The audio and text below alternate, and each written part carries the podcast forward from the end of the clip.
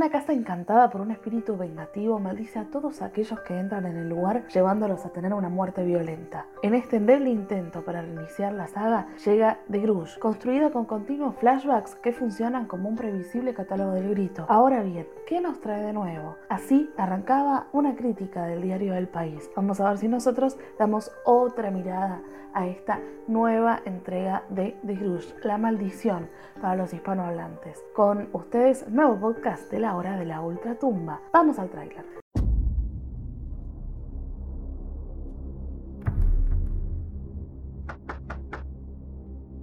Hola, soy Peter Spencer. Vengo por lo de la venta de la casa. ¿Hay alguien?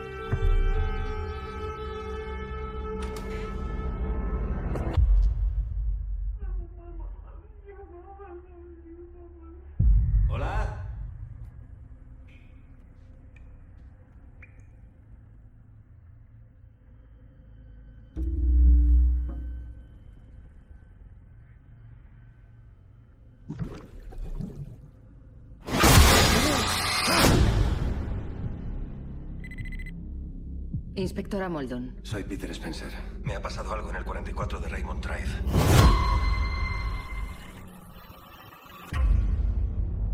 Una persona fue asesinada en la casa. ¿Por qué nunca entras allí?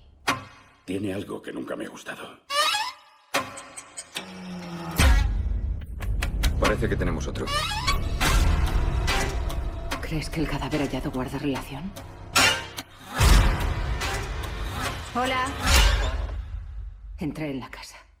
Hola. Departamento de Policía.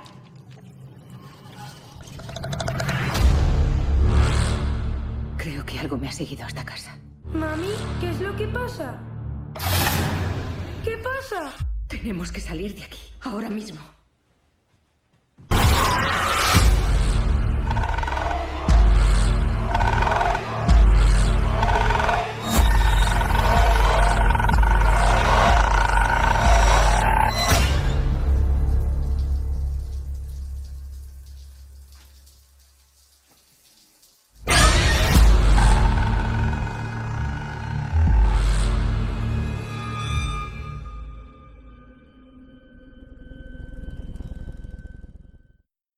The Grudge, La Maldición en España o La Maldición Renace en Latinoamérica, previamente titulada solamente Grudge, es una película de terror sobrenatural estadounidense del año 2020, escrita y dirigida por Nicolas Pez, coescrita por Jeff Buller y producida por Sam Raimi a través de su estudio Ghost House Pictures, Robert Tappert y Takeshi Ijise.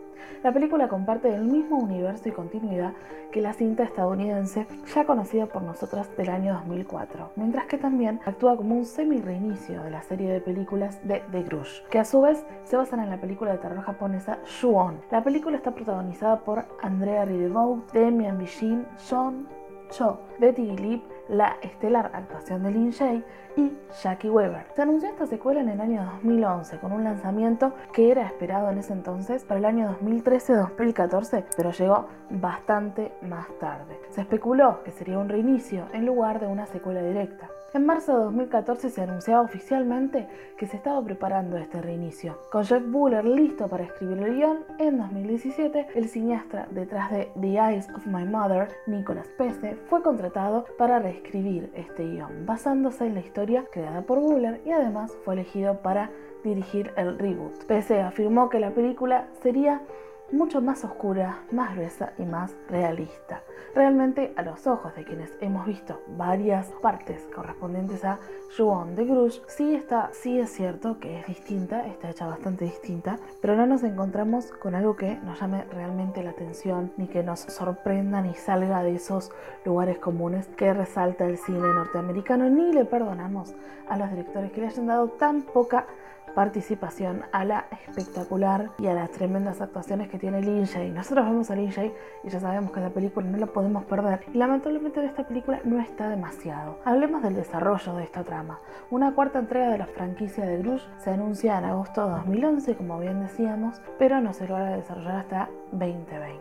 A principios de julio de 2017, como veníamos contando, se suma este guionista y director de The Eyes of My Mother, que había sido contratado como director y comenzaría a reescribir este borrador del guion que habría originado en su momento Buller en el 2014. Para 2018 se anuncia que Andrea Riseborough protagonizaría la película y más tarde se unía Demian Bichir, seguido por John Cho. Y unos días después se une la estelar Lin Shay. En 2018 fueron elegidos el resto de los actores. Con respecto al rodaje, el rodaje comenzaba en 2018 en Winnipeg, Manitoba y concluía en junio de ese mismo año. Algunas grabaciones tuvieron lugar durante unos días en junio de 2019 como para completar un poco lo que es la grabación total de esta película. Hablemos de críticas. En el intento para reiniciar la saga, construida con continuos flashbacks que funcionan como un previsible catálogo del grito. Una película que no ofrece nada nuevo, decía Elsa Fernández Santos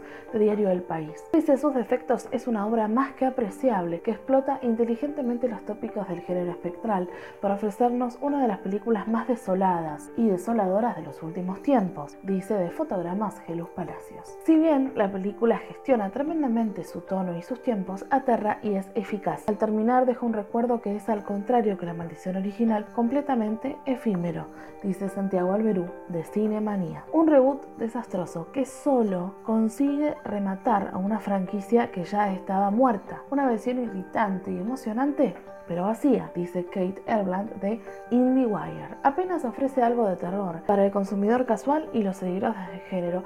Seguramente la rechacen de forma respetuosa, decía John DeFord de Hollywood Reporter. En cuanto a nosotros, tenemos que hablar de varias situaciones de la película. Me gusta que se haya tomado una óptica distinta y que se haga eh, bastante énfasis en las historias familiares de la trama, que no sea solo esta maldición de Juan porque sí, como quizás se ve en las otras ediciones de, de Grush o eh, de esta saga conocida como El grito para los hispanohablantes. Sin embargo, no le perdonamos desde Historias de la Ultratumba esa mísera actuación, para nosotros fue muy poco, y participación que tiene Lin Shake en esta entrega. Como bien decíamos, para hacer un reboot quizás se espera demasiado y las expectativas elevadas hacen que cuando lo veamos realmente no nos llevemos un gusto tan dulce, entonces quede así amargo. En cuanto a nosotros, no lo vimos con demasiadas expectativas porque no somos fanáticos indiscutidos de esta saga. Entonces quizá al verlo desde un lugar más objetivo no nos decepcionó, pero tampoco sorprende. Eso es lo que tenemos que decir desde Historias de la Ultratumba. ¿Por qué The Grush es más que un reinicio de terror tradicional?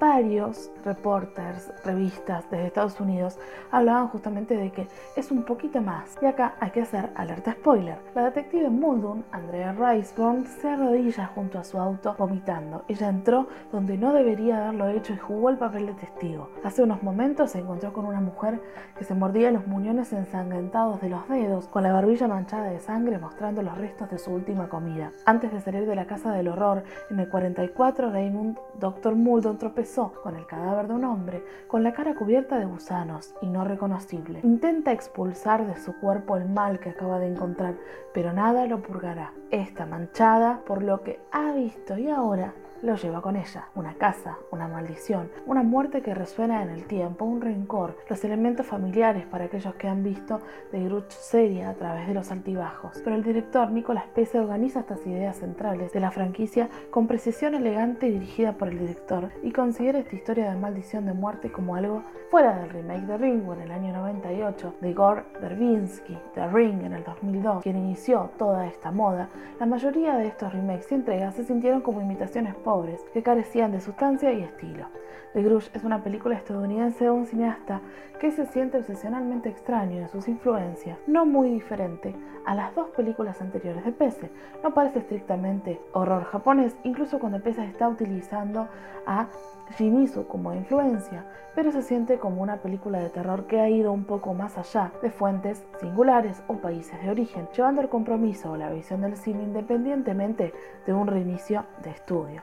Esta producción se siente moderna y es una pieza con una producción actual de horror de estudio que combina estos cineastas independientes que llevan esta visión única de este terror familiar. Como bien decíamos, también se hace mención a la trama en cuanto al horror a nivel familia, es el mejor remake de Stay Horror desde The Ring, que puede no decir mucho, pero The Grudge vale la pena considerarlo incluso después de haber salido de teatro y al contrario de la opinión popular, vale la pena llevarlo a caso. Esto lo leíamos en el Intra-American News. Quieren un poco justificar por qué The Grudge queda un poco más que un reinicio de terror desde lo tradicional. Sin embargo, si hablamos de notas que tienen que ver con nuestro país, en página 12 vemos una que dice la maldición renace para qué? Justamente hace referencia a esta entrega. No hace tanto el terror venido de Oriente estaba de moda, en especial de Japón, que fue donde la tendencia surgía en el año 98, como bien decíamos recién, y hacía toda esa ola de films que tienen que ver con esta entrega. Se trata de historias de fantasmas de tradición japonesa, como los yuri o los onyo, y elementos tomados de disciplinas como el teatro tabuki, en los que los protagonistas son acosados por espíritus vengativos de mujeres que murieron torturadas o asesinadas de forma violenta. Todas tuvieron remakes made in Hollywood, pero solo The Grudge se convirtió en una saga hasta ahora que acumula 13 episodios, 10 en Japón y 3 en los Estados Unidos. Esta trilogía, conocida acá como El Grito, suma entonces la cuarta secuela bajo el distraído título local de La maldición renace. Habla de este mismo punto de partida, pero que la diferencia la hace justamente siendo algo que ha perdurado a través de los años. Esperamos que te haya gustado la compañía en este nuevo podcast de la hora de la ultratumba. Mi nombre es Ana Frosar. Ya sabéis que nos puedes encontrar, nos puedes encontrar en la plataforma de Anchor, nos puedes escuchar con iOS, nos puedes escuchar con Android, nos puedes escuchar directamente en cuartavenida.com, Spotify, en un montón de plataformas, así que nos vas a encontrar con solo googlear y además en cuartavenida.com prometemos bastantes curiosidades. Vamos a, además a que estés ahí por redes sociales, participas de cuartavenida.com y votes para los próximos podcasts. Muchas, muchas gracias.